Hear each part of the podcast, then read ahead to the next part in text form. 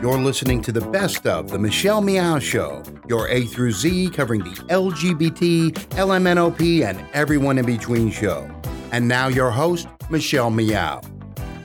It's Michelle Meow. You're listening to the Best of Show. We're replaying some of my favorite interviews we've done this year. Welcome to Little Friday. Yes, I made it here. I know it sounds really bad that uh, Little Friday is this exciting for me. Thank you so much for tuning in today. I'm Michelle Meow, your host. Jax, our producer, is in studio. Jax, are you excited for Little Friday? I am equally as as excited. yes.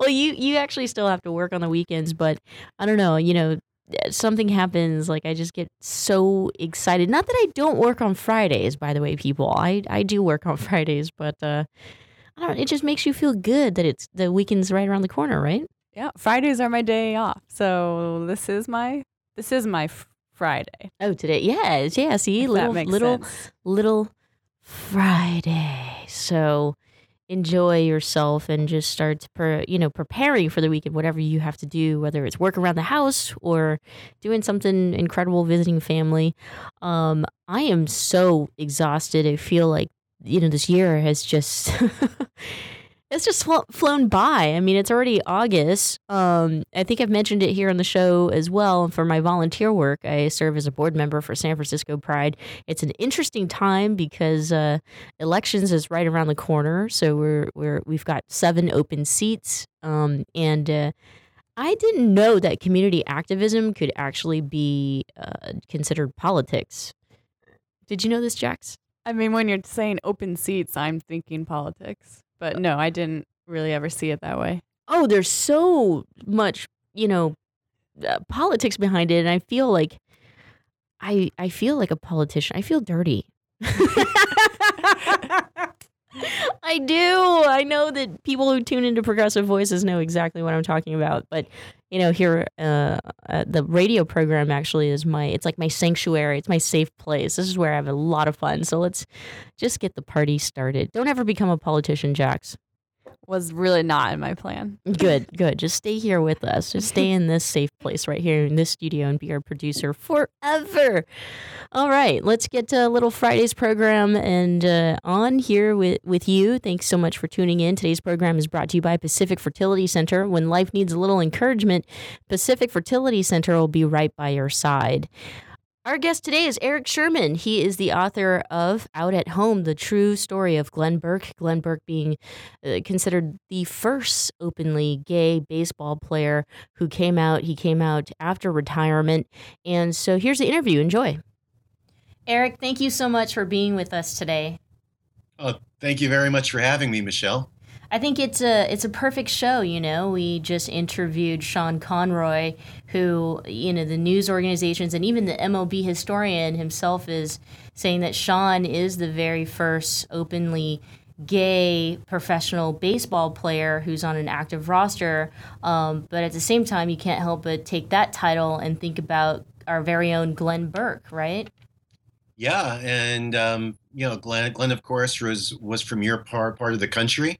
Uh, he grew up in Berkeley, California, um, and he played in the major leagues back in the late '70s and tried to make it into the '80s, um, but was basically blackballed from from the sport at Yeah. that. Point. Yeah. Yeah, and we'll get we'll get into that. But first, you know, I want to talk about you and how did you meet Glenn and end up writing his book? Well, I, I consider myself really for, fortunate. I mean, you know, we're going back uh, 21 years, uh, back to 1994, and I had been a free freelance writer at that point for about 15 years, and I had heard about Glenn's story um, through Inside Sports. Um, that was a publication very much like Sports Illustrated uh, back in the 80s, and and I remember reading about Glenn and um, and um, and remembering how um, you know truly amazing the story was. Um, can you still see me? Okay. Yeah, yeah, yeah. Yeah. Okay, I just wanted to make sure I dropped off the screen for a second.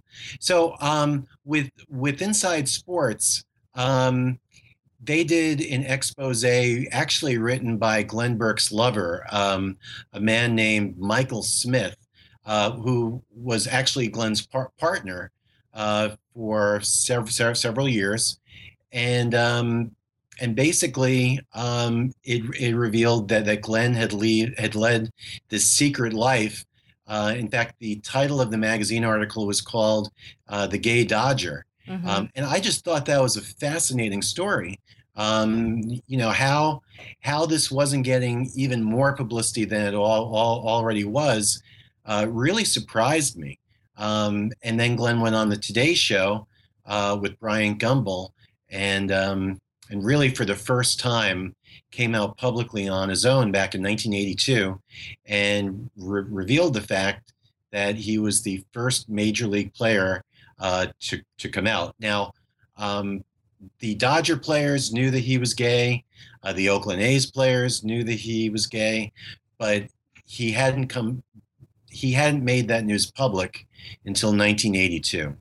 Now, in the book, and uh, we're going to come back to that article, by the way. I do want to talk about that article. There's so much to talk about uh, when it comes to Glenn Burke's story, and that's what we're trying to do here is celebrate his story, celebrate him, and you know kind of his contributions to not just the lgbtq gay liberation movement but to sports really as well um, you know you mentioned he, he grew up in the bay area he you know was this uh, kind of verbal guy. He naturally had this big build, and so a lot of people were afraid of him, and people didn't think that he was gay when he was playing, uh, you know, baseball. But he also didn't try to hide the fact that he was gay, and as you mentioned, uh, you know, the Dodgers knew, the players knew in some ways, some of his teammates, his closest friends knew.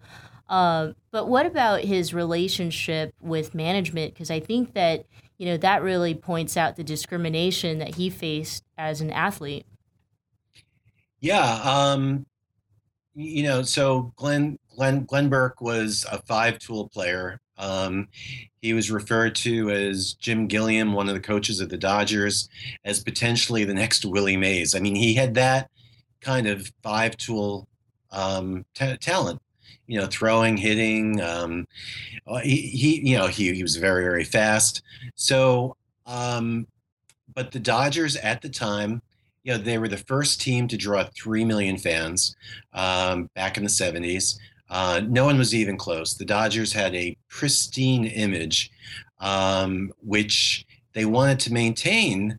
And even though Glenn had all this ta- talent, they really believed that um, that having a gay center fielder probably wasn't in their best interest at that time. Um, so uh, they offered him money um, to get married. And Glenn's response to that was, uh, "You mean to a woman?" Mm-hmm. and um, and uh, apparently the offer was made by Al Campanis, who was the general manager at the time. And so obviously Glenn you know, didn't think that was a very good idea, didn't think it would be very fair to the woman that he would marry. And it was a significant sum of money, um, you know, something like $60,000, wow. uh, which pretty much matched Glenn's salary at the time. So you imagine getting double your salary uh, just to get married. Um, and, you know, the Dodger man- man- management claimed, well, you know, this is something that we do for our players. We we want to, you know, give off a you know a, real family type of image here with the Dodgers, and and we like our players to get married, and and so Glenn um, asked around, and no other player was offered money to get married. So it it was kind of a situation where um, the Dodgers felt that they needed to move Glenn, and they did to the Oakland A's um, for an aging Bill Billy North um, and um, there was a lot of outrage in that Dodger clubhouse. A lot of um, Glenn's teammates liked Glenn and didn't like seeing him go. Right, right, including Dusty Baker, who, as we know here in the Bay Area, you know, managed the uh, the Giants, the San Francisco Giants, and uh, I want to get to their relationship in just a bit. But backing up to Dodgers management, you know, the, in the book, you also talk about uh, Glenn's relationship with Tommy Lasorda's son, Spunky, who was more of an effeminate gay, was out and there were some rumors that you know that Tommy didn't like that he had this relationship with his gay son. Well, right, yeah, and that's what Glenn claimed uh, that uh, you know they they were very very close. Um, Glenn wouldn't get into uh, whether or not uh, there was a relationship there other than a friendship. Um, said it was nobody's business, uh, but they did go around town um, and you know around L.A. and and they were good friends and and you know the thing that really I that I got from Glenn's fa- family, particularly his sister uh, Lutha Burke, um, was that Glenn Glenn was really close with Tommy Lasorda uh, when he first came up. You know, they were both very gregarious, outspoken people. They both liked to joke around a lot, and um, but it was only after um, the organization realized that Glenn Glenn was gay, that's when the relationship started to go sour. Um, so, again, I mean, you know, a very different time in our society, um, and um, so right, uh, the Dodgers moved moved him. Right, right. Let's talk about his friendship with Dusty Baker. I mean, you know, even um, when he got sick, you know, he mentions, or at least in the book, it's mentioned that, you know, Dusty was really one of the guys that he really looked up to, who he considered a good friend, right? Yeah, he, uh, Dusty Baker was Glenn Burke's best friend on the team. Um, when Glenn was sick, um, you know, Dusty, um, you, know, would go and see Glenn. Um, Dusty um, is a terrific human being. I've, I've had the honor and pleasure of meeting with and talking with Dusty Baker on several occasions. Um, and he would refer to Glenn as his son, still does. Uh, I mean, if you ever had Dusty on on your show, he would say, "Yeah, Glenn was my son." And um, you know, after Dusty found out that Glenn was gay, uh, you know, D- Dusty kept introducing Glenn to these beautiful women Mm-hmm. And Glenn would always be like, "Oh, well, you know, she's not so attractive, and and you know, she's not really my type." And Dusty's like, "What are you talking about?"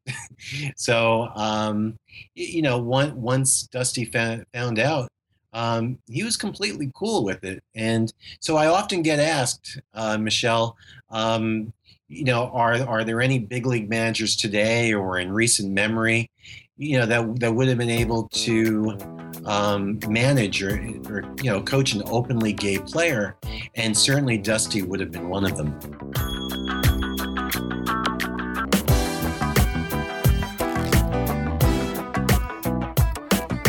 You're listening to the Progressive Voices channel on TuneIn. Please help us grow.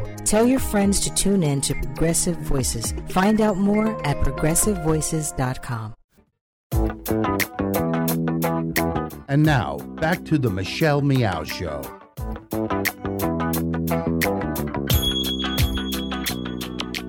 I want to go back to the A's. So we talked about a little bit that he got traded to the Oakland A's, and you know, one would think. I mean, he's coming home. He's in the Bay Area during the time. I guess, yeah, the gay liberation movement was just starting. Maybe he could have found some support outside of baseball if he kept going. But he ended up retiring because of a comment that management had made and, and that comment was that they didn't want a gay person playing on their team right well what happened uh, with with the Oakland A's, he was going to the worst team in baseball.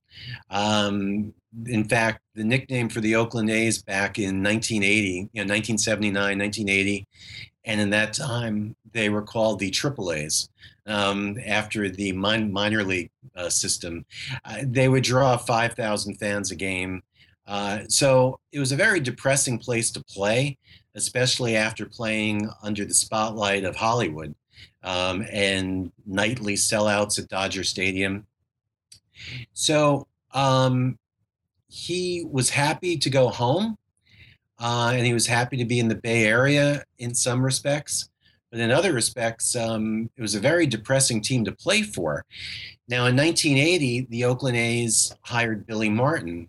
Um, you know, Martin, of course, had managed the Yankees a couple of times, and so so now he was back in the Bay, Area, and all of a sudden, the A's um, had a lot of hope you know, they had young players in their system like Tony Armas and Rickey Henderson, and some really good young pitching. And uh, Billy Ball was in town, and so Glenn was actually re- reinvigorated. I mean, he he was very excited to play for the A's. So, uh, spring training 1980. Uh, Billy Martin is going around as most man- managers do, and he's introducing the players and the coaches. I think it was the first or second day of spring training camp, and Billy gets to Glenn Burke, and he goes, um, "And this is Glenn Burke. He's a faggot," and so it it created, needless to say, a very difficult work environment um, for Glenn. And it wasn't soon there thereafter uh, he was sent to the minor leagues to rehab an injury, and he was never call, called up. And and you, you know you you really have to understand exactly how bad the Oakland A's were were then. Yeah. Uh, I mean, Glenn Glenn Burke would have been a no-brainer starter every night. Um, but you know, after the Dodgers moved him, the A's just tried to bury him, and um, and at a point, Glenn just stopped. Yeah. You know, fighting, and and and he retired. I think he was 26. Yeah, and in reading his, you know, the book and hearing Glenn's story, it's so frustrating. It makes me so sad. I live a different time, right? I live a time in which being out and here in San Francisco, uh, you know, um, I'm thriving as a professional, and it's really hard to believe that, you know, a team like the Dodgers uh, would do that to someone who was considered a top prospect uh, in terms of being, like you said, you probably could have been the next Willie Mays. I want to go back to that article that you talked about. Um, the Gay Dodger, you know, that was written by uh, Glenn's partner, Michael Smith. I mean, I thought that that was like double harm. Like, not only was he harmed as a professional, you know, by his bosses and, you know, but he was also harmed by his partner who pretty much outed him. And I believe that not everything in that article Glenn agreed with, right? Um, I think he agreed with a lot of what was in there, but I, I completely agree with you that um, uh, he did not necessarily want that to come out. And my understanding was that Glenn didn't see any of that money. Um, so, but you know, my Michael Smith was Glenn's partner, so you know they they shared an apartment, and I know that a lot of the money was spent on furniture and stuff like that. Um, but um, yeah, that was not with Glenn's permission, from what I understand, and that uh, didn't go over great with Glenn. Um, but Glenn was out of the game, and and you know I, I, I don't think he was upset about it, but I think Glenn would have preferred um, it to come out a little bit differently. Um, and then, of course, soon soon thereafter, he went on the Today Show with Bryant Gumbel, and um, and I know that was something that Glenn enjoyed doing. And it, you know, at the end, I think he accepted the article because yeah. Michael wanted that to. He wanted him to come out so that it would be a part of uh, or contribute to the gay liberation movement, in which, um, in hindsight, it really did. I mean, now you know, every year we we celebrate and we talk about Glenn Burke and more and more athletes are coming out. And like i started off with the show today we have an openly gay pro baseball player um, who's who's who's playing and who's supported by management and his teammates. Um, you know the most remarkable thing that i pulled from the book would be toward the end although it was it was really sad. Glenn uh, gets sick. Obviously dies from from aids from what we know um, but the oakland a's and uh, a woman named pamela you know they end up helping him at the end. They they redeem themselves a little bit there.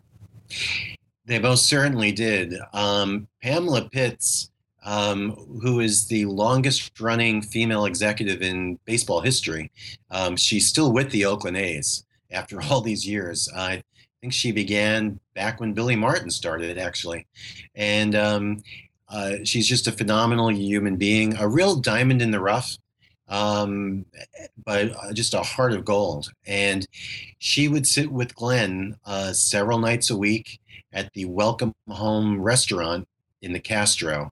I don't know if the Welcome Home is still there there or not.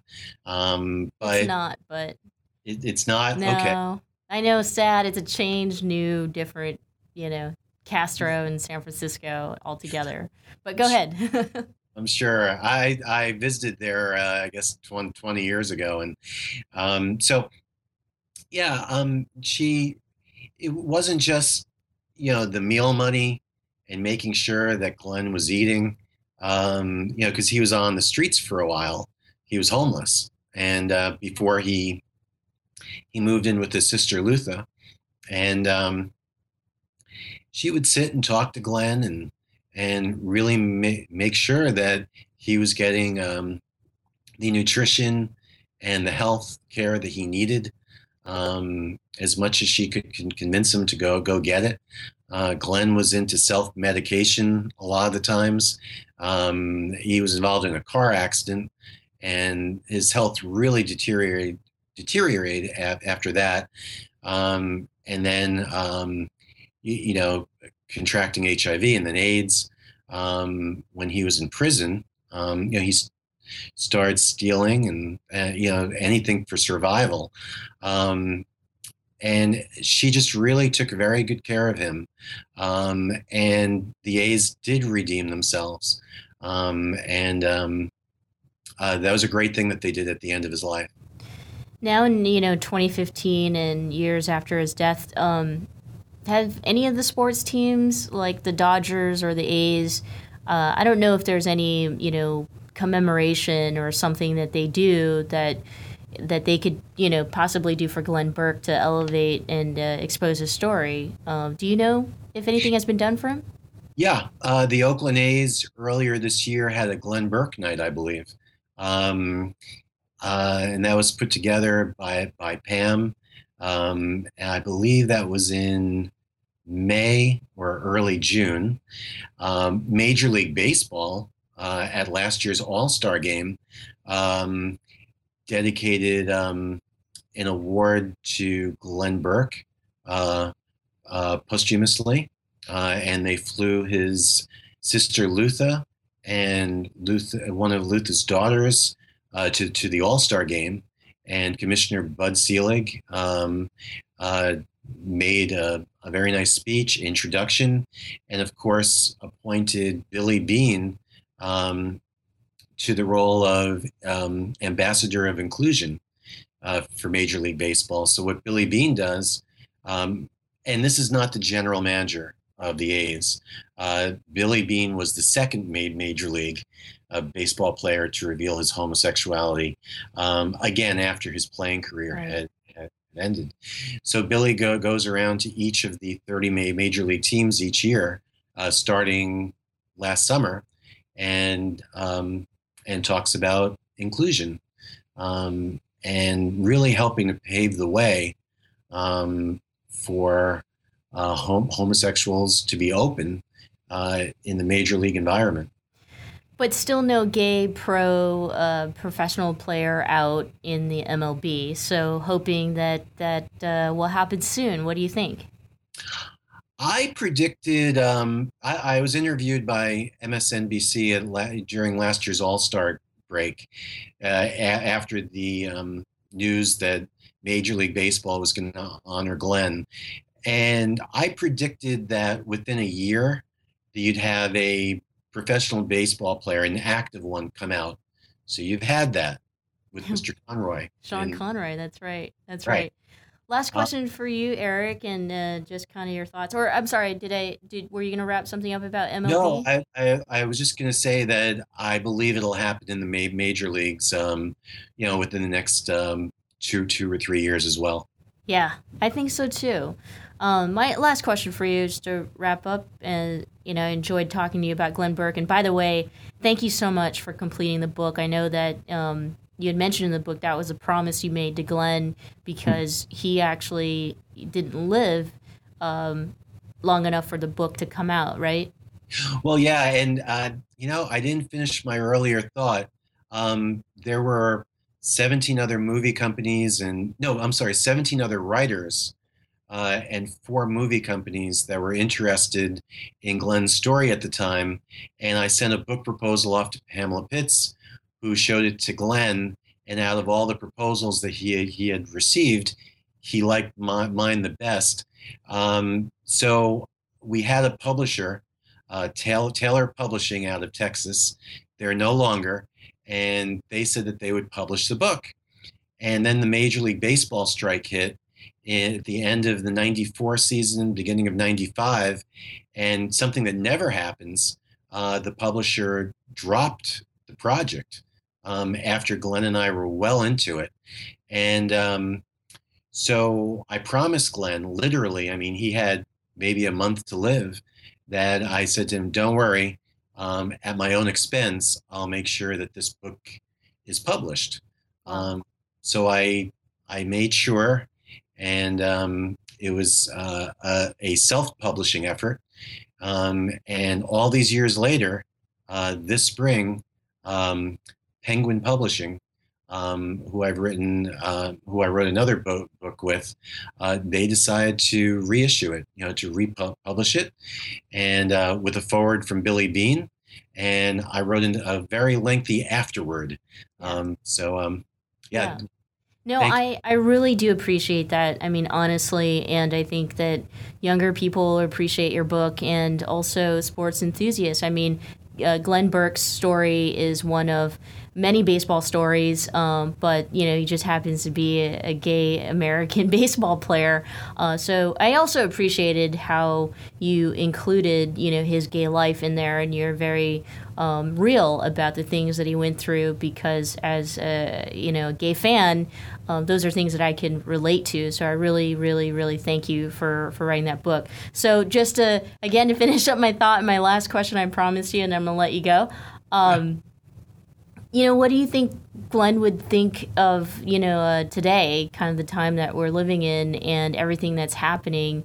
Um, you know, what if he was here with with us today? Like, what what do you think he would be feeling? He would be absolutely shocked at how Major League Baseball uh, honored him um, in a in a pregame All Star game um, festivity um, that he would be honored like he was. Um, he would be absolutely shocked that Jason Collins uh, adorned the cover of Sports Illustrated, um, that Michael Sam uh, has been able to speak so openly. Um, he would be absolutely shocked uh, and happily so. And uh, I pray that wherever Glenn is today, that he is smiling and he's happy about um, how society has progressed, not just in sports, but in the military, um, in the courts. Um, and um, I, I, I just think he'd be thrilled about everything. And on that note, I'm going to let you go. Erik, thank you so much for joining us here on this uh, program. Well, thank you so much for having me, uh, Michelle. I've really enjoyed it. You are listening to a rebroadcast of an earlier version of The Michelle Meow Show. Thanks for listening to the Progressive Voices Network, streaming the best in progressive talk 24 7. Keep the progressive conversation going on on Facebook. Like us at facebook.com forward slash progressive voices. On the Progressive Voices Facebook page, we update the stories that our hosts like Thom Hartmann, Stephanie Miller, Bill Press, and Leslie Marshall will be talking about during their shows. And we share great news, commentaries, opinion pieces, and videos from all over the progressive world. Always progressive, always on. Be part of the progressive conversation. Like us at facebook.com forward slash progressive voices. And now, back to the Michelle Meow Show. It's Michelle Meow. You're listening to the Best of Show. We're replaying some of my favorite interviews we've done this year. Our next guest is the author of Under This Beautiful Dome, a memoir that tells a love story between a journalist and a senator during the 90s when gay love was definitely not accepted or was not accepted as much as it is today in mainstream media and especially unaccepted and shamed if it involved people in the White House. She is the journalist in this story. So let's welcome Terry Mutchler to the program. Terry, welcome. Uh, Michelle, thank you. It's a great thrill to be on your show. Uh, we were we are excited to have you, and uh, I mean your book uh, has in a, a, great love story, but also you know a story that goes in our history books. It it, it uh, also will go into anything pertaining American politics. Um, let's start with you know the fact that it was quite a different time when when you may have been discussing your relationship in the 90s and compared to today's time i mean just turn on the television and it seems like even political programs like Scandal, for example, who uh, you know write gay love stories into the script. Um, you know, back when you know you tell the love story between you and and Senator Penny Severns, the, the political climate was was very very different, wasn't it? It was absolutely different. And if you did turn on the TV and see anything to do with uh, lesbians or gays, it was either you know them being arrested or jailed or killed, uh, as we saw in, in some of the um, terrible stories of our history. So it was a very much uh, different time than the open and more welcoming time, obviously, that exists now. Now, this uh, story, I guess, it also takes place in is it Decatur, Illinois, small town Illinois. That's I mean, right. We were, yep, in central Illinois, uh, small town Illinois, as you put it. That's a good way to describe it. It was uh, it was very much uh, an area that, um, like many of your uh, listeners maybe came from, uh, very rural central uh, United States. I'll start with um, love at first sight. I'm such a I'm such a romantic, uh, you know, person here. I mean, I just I love this story so much, and you had me at tears. But you know, you were working as the first woman appointed um, AP or Associated Press State House bureau chief in Illinois, and you walk out of the Capitol Rotunda, and bam, there she was, Senator Penny Severns, Democrat, 51st District from Decatur. Was she really wearing a red suit? She was. And uh, what's interesting is I did not know who she was. I did not know that she was a senator. Um, the way that the Capitol and most capitals around the country are set up is that they are uh, they have a dome. Uh, and as I was walking up um, in, in, the center of the Capitol, under the dome, uh, there Penny was in a red suit, and most of the other suits, as I wrote in the book, were sort of a sea of dark gray. I think I referred to it as a looked like a rack from Brooks Brothers, and I I looked up and I I saw this incredibly um, you know just gorgeous, vibrant woman, and I I was spellbound. I felt like a goof. I was standing there on the Capitol steps, kind of just staring at her, um, and I I didn't know who she was. I I presumed, uh, which was a kind of a sore point to Penny for the rest of her for the rest of her life at least. I presumed she was a lobbyist, and um, so she, which she hated uh, that I thought that. Um, but it was to be at least another week or two before I found out who she was. But yes, that is that is exactly how it happened. She was standing in this red suit. She was talking with someone and had been kind of in the political realm patting his back, as, as you'll see a lot in D.C. or um, uh, you know other other capitals. And so that's I, I was mesmerized in that moment. In the book you mentioned, it, was just you know in three minutes you you'd fallen in love um, with someone you again like you just said you hadn't met you hadn't met her, uh, uh, didn't know who if she was gay or straight or anything. Tell us how then the relationship actually started. How did once you found out who was it after you found out more about her and then met her more, or what happened? I was I was mesmerized for days, and as I had written in the book, I had called a friend of mine who was a, a reporting pal who was back in New York, and I said I just fell in love, and of course she wanted all the details, and I had none to offer other than I see this woman in a red suit, and and she was my friend Ann Connors was very you know sweet about it. It was in essence saying, yeah, call me back when you have some more facts. Um, but um, what happened was I, I kind of looked everywhere I went in the Capitol for the next series of days. I, I looked to see if I could see this woman again.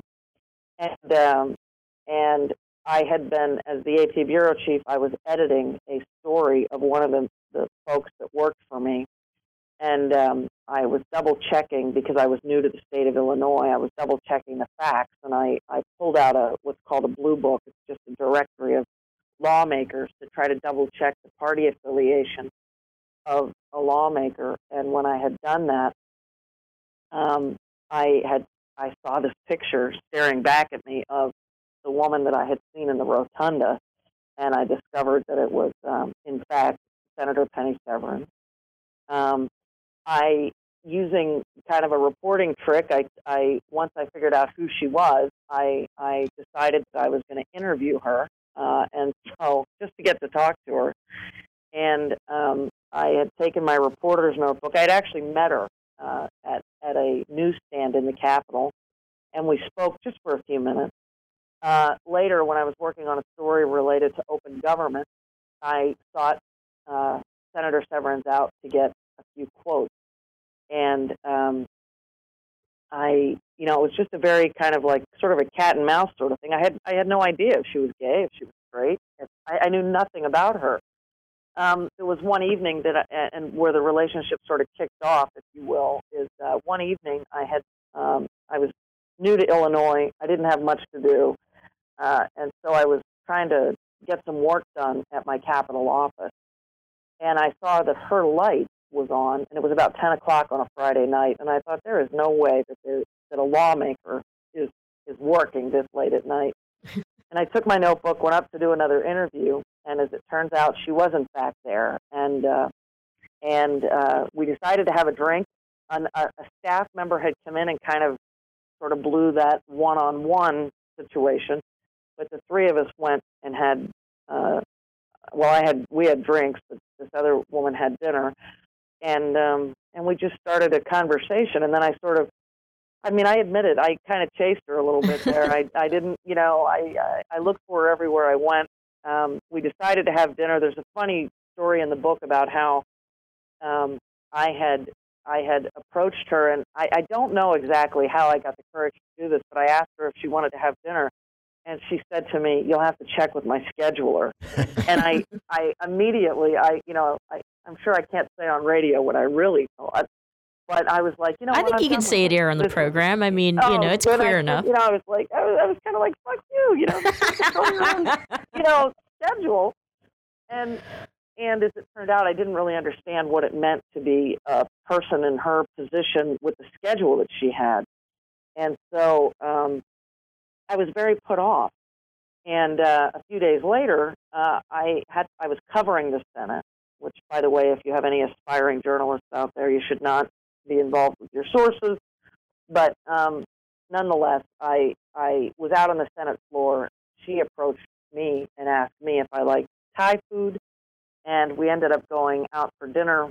Of course, it was in a group, and then from that, we ended up having uh, dinner alone, and then we came back to my porch for drinks. And so, over the period of about three weeks, um, I went from seeing this beautiful woman in red, not knowing who she was, to sharing a first kiss on my porch in uh, in in Illinois. and Thai food. was- and Thai and Thai food. uh, and you know, and I mean the the thing about um, you know we fell very fast, and there's no uh, you know I'm sure a lot of people have that experience, but um, but it was very it seemed in my mind at the time very dangerous from an ethical standpoint because she was a senator, I was the first AP bureau chief, but um, but you know there was pretty much no looking back once we sort of got And- our footing that we were in this. and we're gonna get we're gonna get into the heart of you know the story and your book here. Um, we're running up on a break. Uh, just want to remind folks we're speaking with Terry Mutchler, who's the author of Under This Beautiful Dome. So we're discussing her love story with Senator Penny Severns of uh, Decatur, Illinois. Uh, John, you had a question right before we go on break. Well, actually, I, I suspect you don't have enough time to get into it now. But uh, when we come back, I want to ask. So you you learned who she was. When we come back, tell us what type of a person she was. I mean, when you got to know her, and, and the reason I'm saying let's do this after the break is I suspect that's not something you can answer in 30 seconds. Or maybe it is. I don't know. How many minutes do we have I'll until tell our break? The headline of it would be um, she was she was very very very beautiful. She was very kind, um, and her mantra before we go to break was she always put her constituents first, her family second, and herself last. And she was a very giving person.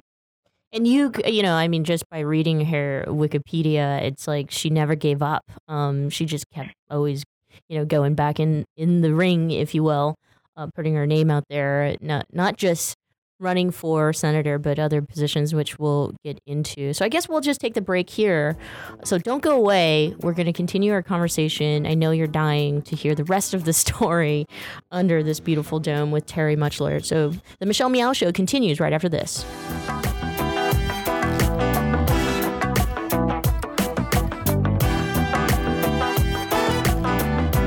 You're listening to the Progressive Voices channel on TuneIn. Please help us grow. Tell your friends to tune in to Progressive Voices. Find out more at progressivevoices.com. And now, back to the Michelle Meow Show. Welcome back. Thanks so much for joining us here on this beautiful Tuesday. I'm Michelle Meow, your host, with John Zipper of Commonwealth Club. Our guest today and on the phone with us is Terry Mutchler, who is an attorney, by the way, and an award winning journalist who worked for the Associated Press. And she currently now is Pennsylvania's first executive director of the Office of Open Records, making sure there's government transparency and today, though, she's talking about her book under this beautiful dome and being transparent about a relationship she didn't talk too much about.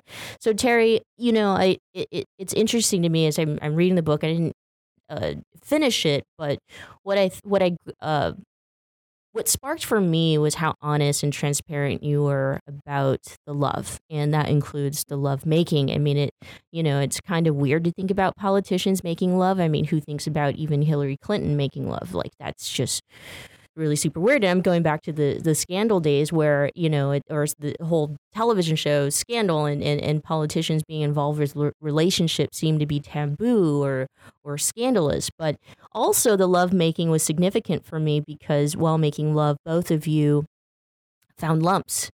Um, let's let's go there. We know that Pe- Penny had passed away from cancer, uh, which is you know what this book is about the relationship and um, what what what what took her life from her. Uh, what let's talk about you know the first time we found a lump for you, and then move on to Penny.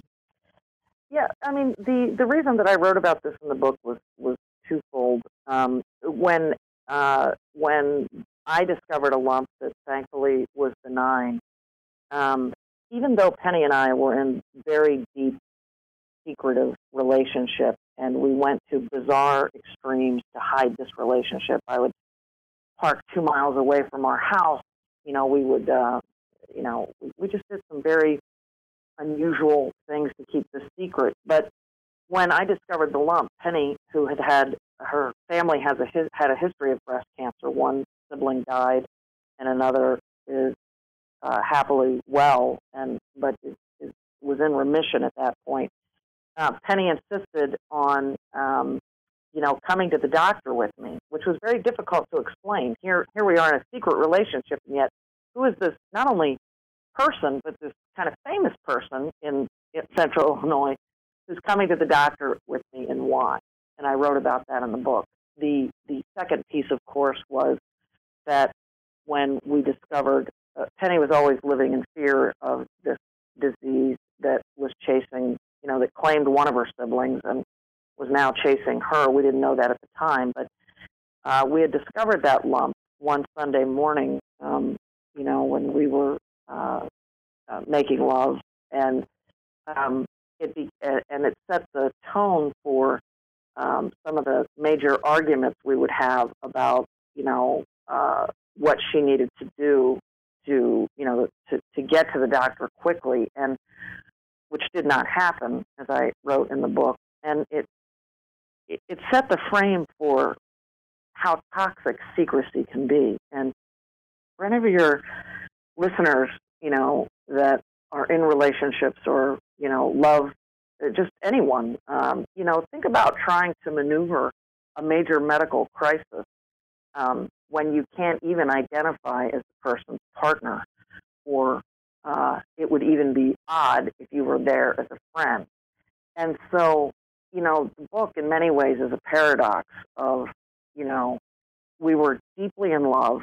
We, you know, there was it was kind of no holds barred to the love, but also equally as deep was this extraordinary secrecy and toxicity that we put ourselves through because of kind of the nature of the time at, at that time and where gay marriage was on the social stratosphere. But I think even more honestly, I think we were homophobic.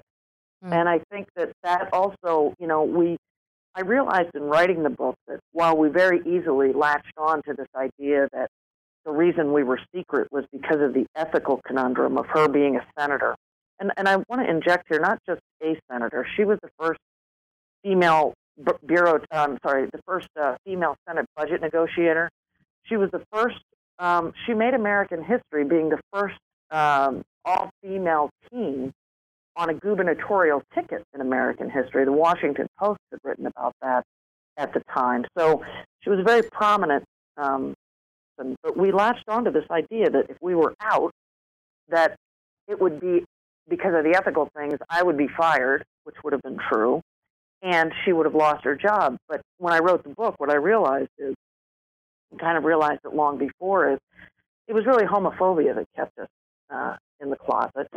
I know that there are a lot of people who were, um, you know, out long before, uh, you know, Penny and I in the 90s had this issue. I had a woman come up to me uh, who was 85 years old when I spoke at the Free Library in Philadelphia, and she and her partner of like 60 years were getting married this year. And she, at the end, she wanted a picture. She wanted me to sign her book. And then at the end, she said, I have a question for you.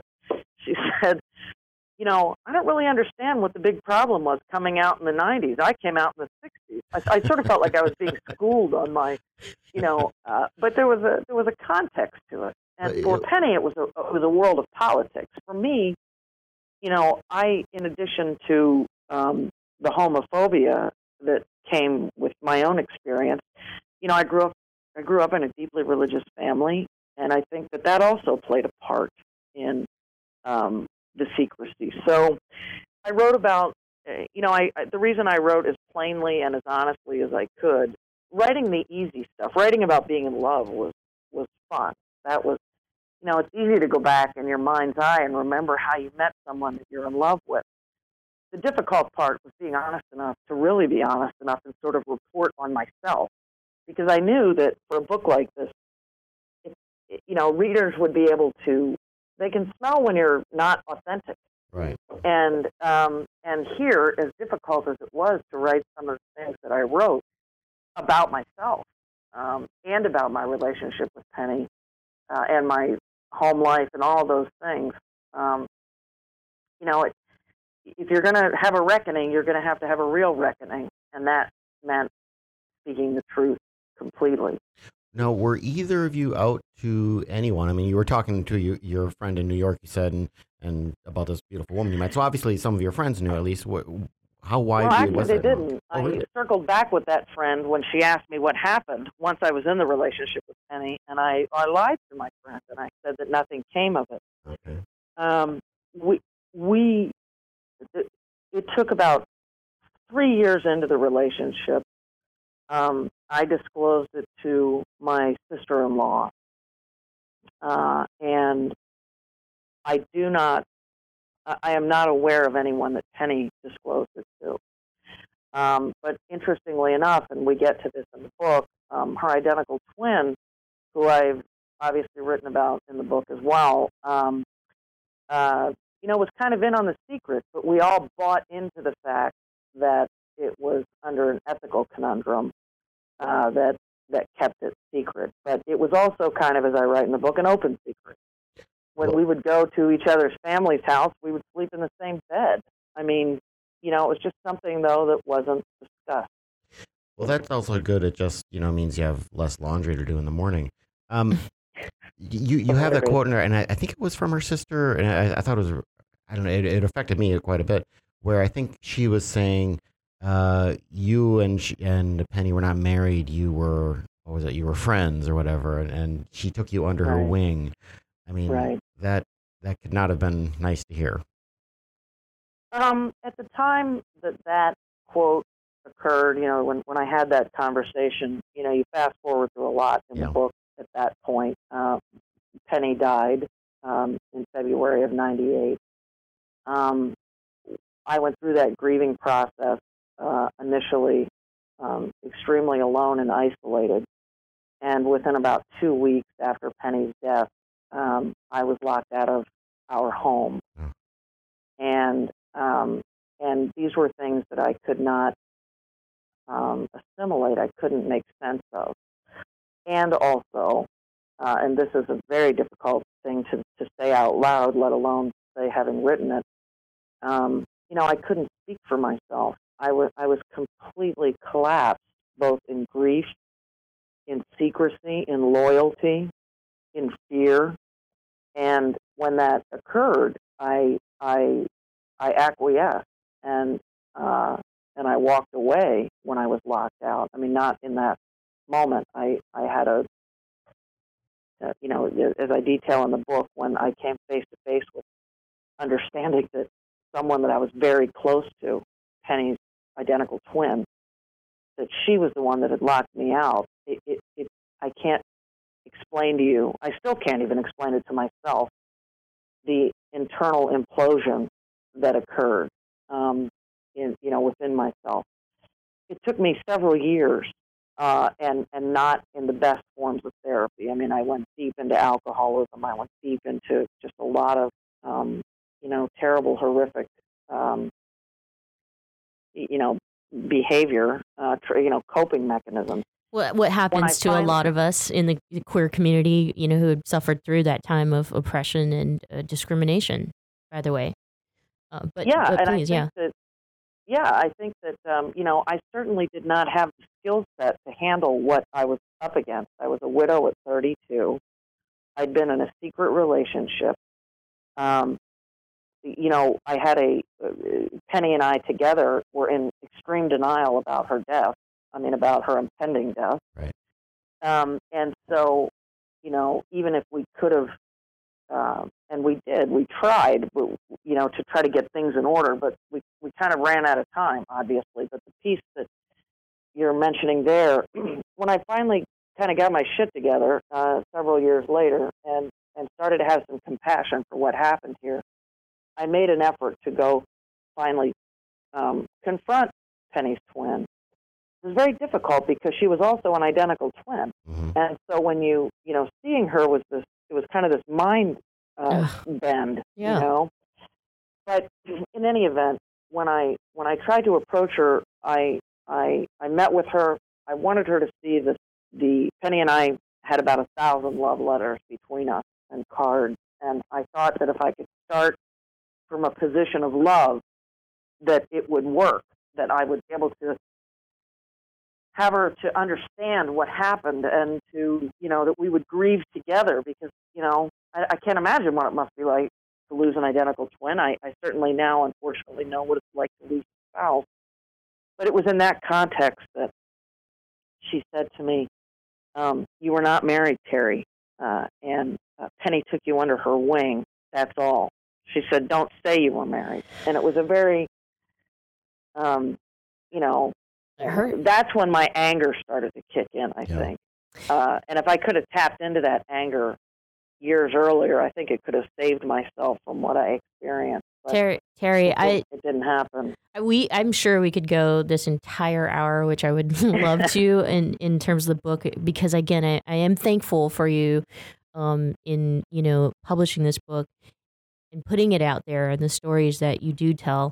Um, unfortunately, we're running up against time, and I I kind of wanted to ask this question. I mean, Sure. in the book, you do talk about the fact that uh, you know both you and Penny had a relationship with the Clintons. Here we are in 2015. Hillary is, you know, Mhm. running for president. She could become the first uh, female president, which I'm sure you know resonates with you and in Penny and her position. And and then when talking about LGBTQ rights, here we are with marriage equality.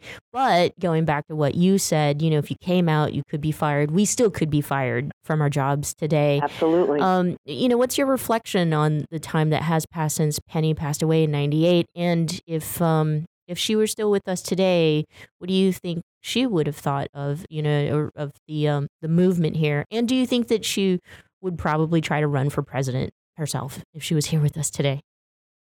you know, it's um, I I love and hate when I get questions like this. They're they're great questions, and the the, the true reality is, I we will never really know the answer. Mm-hmm. However, um, as as you know, having been Penny's press secretary and obviously um, having been her spouse for the years that we were together, I think I have kind of an insight on this. I think the first thing that I think she, like so many of us, would be astounded at the warp speed of the last 20 years, where uh, the you know where today we are sitting with a Supreme Court decision that that gives us marriage equality, and I think that there would be a level of shock uh, that wow, that this went from you know the secrecy that that we encountered uh, to uh, to where we are today.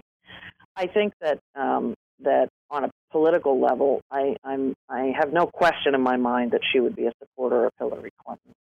Uh, I think that um, that um, there she had the relationship with with uh, Senator Clinton. I I was kind of in the uh, the fray of that, uh, and so I don't want to overstate that in any way. But Penny did have a, a a friendship with her. One of the one of the greatest moments for me watching that was when Penny was on her way to get a bone marrow transplant in Loyola uh, in Chicago. In the car on the way up, uh, uh, then First Lady Hillary Clinton called her to wish her well and, to, and stayed in touch with her during that arduous, arduous process. Um, so I think Penny would, I think she would have been the first governor of Illinois. I think beyond that, I, I don't, I don't recall her ever speaking of aspirations of the White House as, as you know, as an occupant of it. Um, but you know, there's a a lot happens in politics. I definitely believe that she would have gone on to capture the first um, gubernatorial, been the first gubernatorial governor in in Illinois that was a woman, and I think beyond that, she probably would have gone on to serve, uh, uh, you know, under a president in the White House. I don't know that she would have uh, gone to, you know, to do that herself. Um, and you know, it's it's. I think we marvel at these times, but it's also critical to remember that for anyone that's out there, yes, we have marriage equality. You can get married at 10 in the morning, and by 4 in the afternoon, you can be kicked out of your house and lose your job. Mm-hmm. And if you're in the state of Kentucky, you might not even get the marriage Right. license. All right. But um, so, look, I mean, I think it's, now's not the time to be complacent. I Mhm. think that we have to protect the rights that we've garnered. It doesn't mean, you know, um, you know, I, I, I'm al- I'm grateful for those rights, but I'm also I am also super protective of them, and I don't think that we should let one inch go by, one day go by where that gets eroded. Think that that's a call to your younger viewers to make sure that they understand what was won here, and because they in the future are going to be the protectors of it. Terry, thank you so much for joining us here on this program for, and for sharing your story.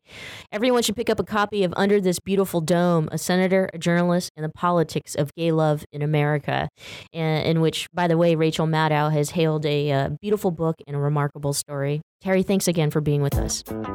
It was my great pleasure. Thanks for having me on the show.